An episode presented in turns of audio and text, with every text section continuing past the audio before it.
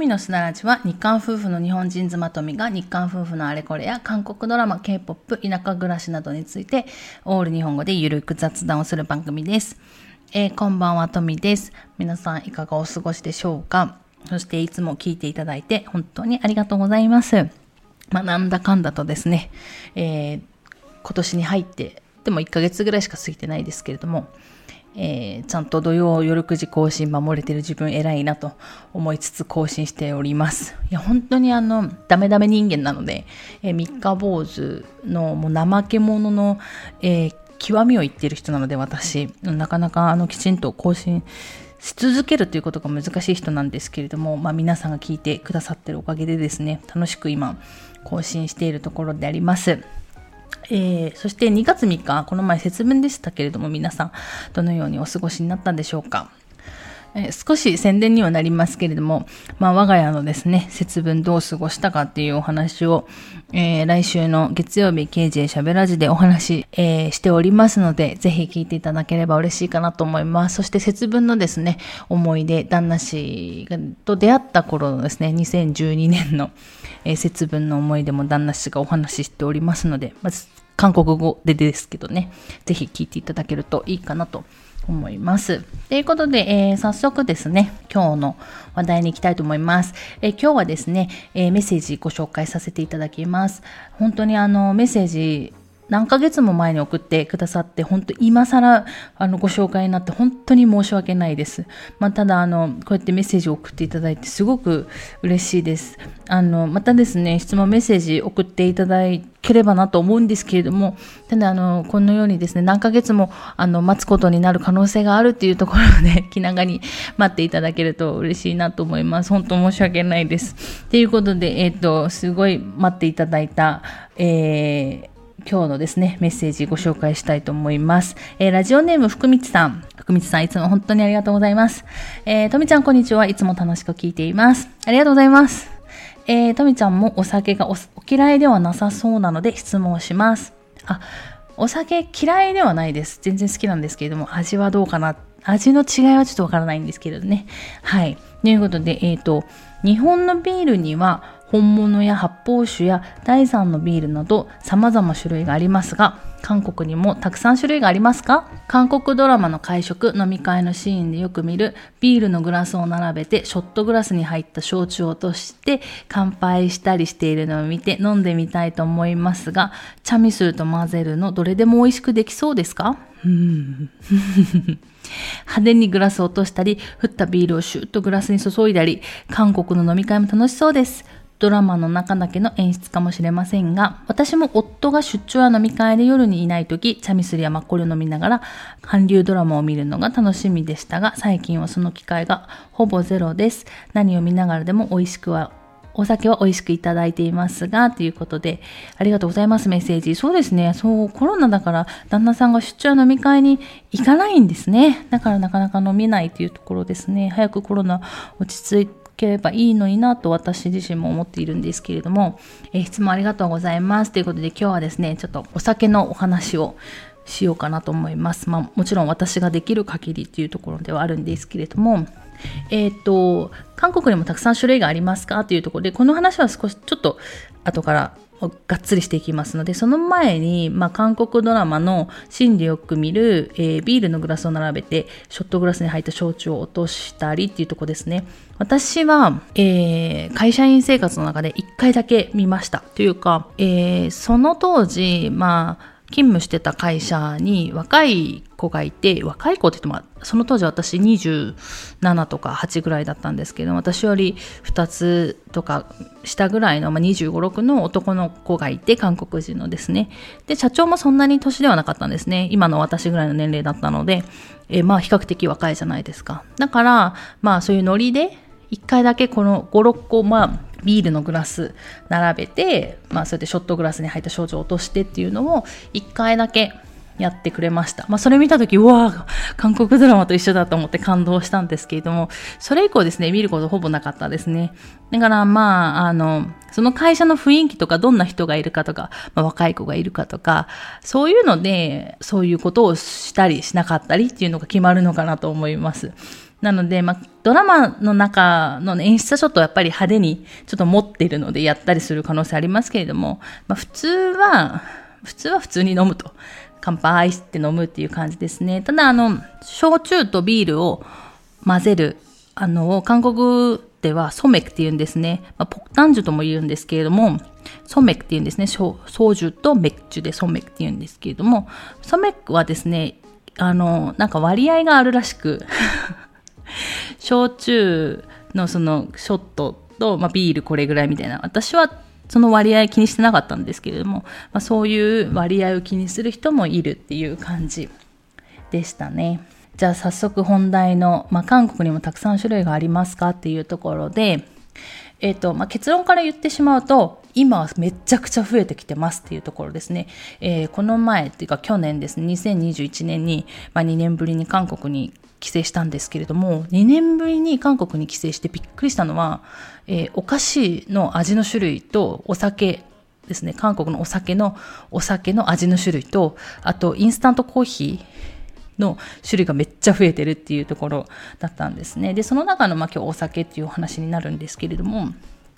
本当に増えてて、本当にびっくりしたんですね、今回2年ぶりに帰って。で、今日はですね、私もなんで2年ぶりになんでこんなお酒増えてるんだって思った、この、現象とですね、私自身の韓国でのお酒の思い出をちょっと一緒にお話ししようかなと思うんですけれども、私のインスタ見ていただいている方はわかるかもしれないんですけれども、何枚かはちょっとお酒の写真ですね、載せてるんですね。で、その中の、何枚かは本当に新しく今回の規制で発売されてたものっていうところでびっくりしたんですね。今まで全然売ってなかった味がですね、ビールとマッコリと出てまして、本当にいろんな味を楽しめるというところで楽しかったというか、今日は何飲もうかなっていう感じで、それはそれで帰省の中の一つの楽しみになってたっていうところはあります。ただ多すぎてやっぱ全種類飲めなかったので、次の帰省というか韓国に帰った時にですね、飲めたらいいかなと思っているんですけれども、最近本当に増えてて、私が韓国に行った2012年に韓国に、で住み始めたんですけれども、その当時はですね、ほとんど手で数えられるぐらいの種類しかなかったですね。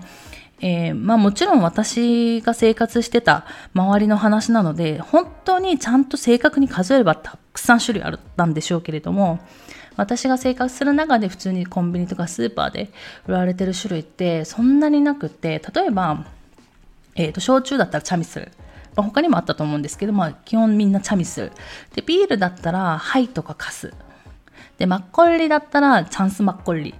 で、あと梅酒が売られてて、これはメワースっていうのが売られてて、皆さんこれのどれかを飲んでたって感じですね。でもこれのどれかって言っても大体みんな焼酎かビールしか飲まないので、チャミスルかハイとかカスかっていう条件になるんですけれども、周りの韓国の人は、この中から飲んで、ましたね。で、今みたいに選択肢が多いのも確かに楽しいんですけれども、少ない選択肢の中で飲むので、今日は何飲もうかなっていうのはなくて、もうみんな迷いなく、焼酎とかですね、迷いなくビールっていう感じではありましたね。迷いなくハイトとか迷いなくカスとかですね。皆さん自分のですね、好きなお酒っていうのはあったでしょうから、みんなこの中から飲んでたっていうイメージですね。で、ちなみに私トミワっていうところで、私はですね、2012年当時、まだっていうか、26歳だったんですけれども、その当時はですね、甘いお酒しか飲めなかったんですね。日本でいうとサワーとかカクテル系しか飲めなくて、で、韓国でもそういうの飲みたいなと思ってたんですけど、なかったんですよ。今は、ありますけど、なくて、だから、それに近いものって言ったらもうマッコリしかなくて、私はオンリーマッコリでした。マッコリだけを飲んでました。で、お酒何飲めるって大体聞かれるんですね。会社ですか、勤務すると。で、だからいつも答えるのはマッコリっていうところで、2015年あたりに、スナリっていう柚子味の、焼酎が出るまではひたすらマッコリでした。その後はチャモイスルってグレープフルーツ味の焼酎にはまったりとか、あとビールですねとか、だんだん私も大人になっていったので、苦味が分かるようになったっていうところで、だんだん変わっていって、最終的にはソメクに落ち着きましたソメクに落ち着くってどうなんだっていう話ですけれども、ソメクに落ち着きましたね。まあ、懐かしい思い出ですけれども、韓国って日本よりはですね、比較的ちょっとお酒の値段が安いんじゃないかなって私個人には思ってるんですね。で、特にその当時、確か2012年に行った当時は本当に安くて、特に私はですね、マッコリ好きだったんですけれども、私が住んでたお家の近くにマッコリ工場がありまして、まあ、しゃべらじでもお話ししたんですけれども、最寄りのバス停の名前が、ソウル、タクチュアって言って、濁った酒っていうね、ソウル、マッコリって濁り酒っていうじゃないですかの前っていうね、そのバス停の名前すら、まあ、そういう名前だったっていうところで、バス停立つとですね、お酒の匂いがプンプンするっていうようなところに住んでました。なので、まあ、配送料が安くつくからかわかんないんですけれども、近くのスーパーとかでマッコリがですね、チャンスマッコリですよ、一つ90円とかで売ってたんですね、その当時。コンビニとかで売ってるストローを刺して飲むカップのコーヒーあるじゃないですか。あれが150円とかで当時売られてました。なんかびっくりですよねマッコリ750ミリも入ってるのにですよ。だからその当時本当飲みすぎちゃって、マッコリ6本飲んだりとかしてましたね。さすがに酔いましたけれども。で、まあ、マッコリだけじゃなくて焼酎もすごい割と安くて、周りのその、まあ、お酒好きのですね、韓国の人たちは、まあ、安くで酔えるって言って、焼酎を好んでて飲んでた人が多かったですね。まあ、度数も高いですし、マッコリお腹いっぱいになったりするので、で、韓国の人たち、私がまあ、仲良くしてた人たちはみんなマッコリは基本飲まなくて、まあ、焼酎派かビール派が多かったですね。まあ、マッコリがお腹痛くなるとか次の日頭痛くなるっていう人もいて、マッコリを私みたいに好んで飲む人はほぼいなかったので、マッコリってご存知かもしれないんですけど、生マッコリって蓋開けるのにちょっとコツがいるんですね。ちょっと沈殿してるんですよね。下の方に沈殿してる部分があるので、そこをちょっと振って蓋を開けないといけないんですけれども、そのちょっと蓋を開けるのにコツがいるんですね。で、私はもうオンリーマッコリだったので、もうマッコリ担当じゃないですか。だから、まあ、どこ行っても私がマッコリの蓋を開けるっていう係になってたっていうのも、まあ、一つの思い出ですね。まあ、韓国の人は笑ってましたけどね、外国人がだってマッコリの蓋上手に開けるので、まあ、それはそうですよね。で、なんかまあ思い出があります。で、2015、6年あたりからですね、実はコンビニで 500ml の輸入ビールが4缶1万ウォン、まあ、日本円で言うと1000円ぐらいで売られ始めたんですね。で、これがめっちゃ流行ってて、で、輸入ビールだから、まあ、日本のビールも輸入ビールに当たるわけですよね。で、まあ、韓国に住んでる日本人は、まあ、日本のビールが安くて飲めるっていうので、まあ、日本人の間でも、まあ、結構噂になってましたし、ビールが好きな私の韓国人の友達もいるんですけど、まあ、日本のビールをはじめ外国のビールが、まあ、安くて飲めるっていうので、めっちゃくちゃみんな買ってたんですね。で、私も、まあ、ビールはちょっと飲めない人だったんですけれども、なんか炭酸ジュースみたいなビール、グレープフルーツの甘くて美味しいビール、ドイツかどっかのビールも売られてて、まあ、そういうのを私はハマって飲んでました。今でもこの流れで4缶1万ウォンでビールが、まあ、スーパーコンビニで売られてますね。まあ、ただちょっと今物価が上昇してるので、韓国はもう1万円ウォンは無理かもっていうところで、1万1000ウォンかあたりに値上がりするんじゃないかっていうニュースも、まあ、見受けられてますけど、今でもこの流れあります。で、発泡酒の話なんですけれども、発泡酒もですねありまして、私知らなかったんですけれども、2017年頃にフィルライトっていう商品が出始めたんですね。で、これが発泡酒に当たるみたいですね。で、私その当時知らずに飲んでて、旦那氏のお父さんがこれ安いからって言って、まあ、ビール、飲んでましたね、このフィルライト。ちょっと味は、私ちょっと味についてはちょっと語れないのでわからないんですけれども、ただ本当比較的ビールと安かったので、結構いろんな人買ってたっていうイメージはありますね。で、今でもこのシリーズ他にも出てるみたいなので、今度韓国行かれた際にですね、飲んでみるといいのかなと思います。で、そのお酒の種類が、まあ、激増してるっていう原因なんですけれども、この激増してるのが実は韓国産のお酒が激増してて、で、それの、まあ、要因というか理由がですね、2020年の11月にお酒の法律、税金のですね法律が変わって、まあ、激増し始めたっていうことがあるみたいですね。で、私もこんなにお酒が増えてたのでなんでだろうとかいう話を誰かとしてたらですね、法律が変わって今こんなにお酒が増えたよっていう話をちらっと聞いたんですね。なので今回このラジオでお話しするにあたって、旦那氏に調べてもらったところ、そういう、関連の記事を見つけたので、それを参考にして私もお話ししてるんですけれども、参考にしてる記事については私のブログの方に貼ってありますので、気になる方は見ていただければいいかなと思います。で、その記事によると、2020年の11月に、お酒の税金の法律が変わって、前まではですね、輸入のお酒が税金が安かったみたいなんですね。で、国産が逆に高かったと。ただその変わったことによって国産も輸入のお酒と同じ、課税方法になったと。だから今まで税金が高くて国産のお酒が作れなかったけれども、税金が安くなったから今ガンガン作っちゃってますっていうような状況になって、本当にいろんな国産の韓国産のですね、お酒が増えてるっていうような状況だと思います。で、例えば本当地方のビールとか特産品使ったマッコリっていうのも売られてて、私が飲んだのはチェジュエールだったかなを飲みましたね。ちょっと私の好みではなかったんですけれども、友達とかはすごい美味しいって言って飲んでましたし、パッケージも可愛いですし、であとはチェジュ島つながりでいうと、チェジュ島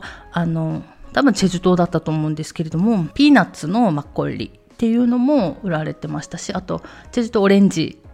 みかんですね、みかん有名なんですけれども、みかんのマッコリっていうのも売られてました。で、ちょっと飲んでみたんですけれども、それはね、味は人それぞれの好みっていうところで、私はちょっと微妙だったんですけれども、友達とかは美味しいって言って飲んでたので、そういうふうに今までなかったものが今売られてるっていうのもあります。ただもちろん地方でしか買えないとか飲めないっていうものも未だにあると思いますので、そういう意味ではですね、地方の旅行に行ってそういうのを楽しむっていうのも一つの旅行の楽しみ方かなというふうには思ってます。で、今回ですね、こんなにお酒の種類が増えてて、私もお酒好きなので、お酒好きとしては嬉しいですよね。やっぱりいろんな種類が飲めるっていうね、今までなかったものが飲めるっていうのはすごい嬉しい限りですよね。で、福光さんが言われたように、韓国ドラマみたいに派手に飲むっていうのも一つの楽しみ方ではあると思うんですけれども、私も若くないですし、アラフォーですし、どちらかといえばですね、美味しい韓国料理をつまみにですね、いろんな韓国のお酒を楽しむっていうのが、私は個人的にですね、これから韓国に行ったらやりたいかなと、それが魅力かなというふうに個人的には考えています。ですのでちょっと前回の2021年の2年ぶりの帰省では飲みきれなかった数々のお酒たちをですね、次回の韓国帰省ではちょっと飲みたいなと思いつつ、またやっぱり3年間ぐらいチャンスマッコリオンリーで飲んできて、そのマッコリ好きとしてはですね、懐かしの王道のチャンスマッコリもまた飲みたいなと今思っているところです。またですね、私も次回の帰省楽しみですし、ね、今全然やっぱり韓国行けてない韓国好きの方もですね、そういう楽しみが一つ増えたということで、次の韓国旅行待ち遠しいのではないかなというふうに思っています。ということで、今回はですね、お酒についてお話しさせていただきました。質問くださった福光さん、本当にありがとうございます。ということで、今回はですね、この辺で終わろうかなと思います。最後まで聞いていただいてありがとうございました。また次回の放送でお会いしましょう。さようなら。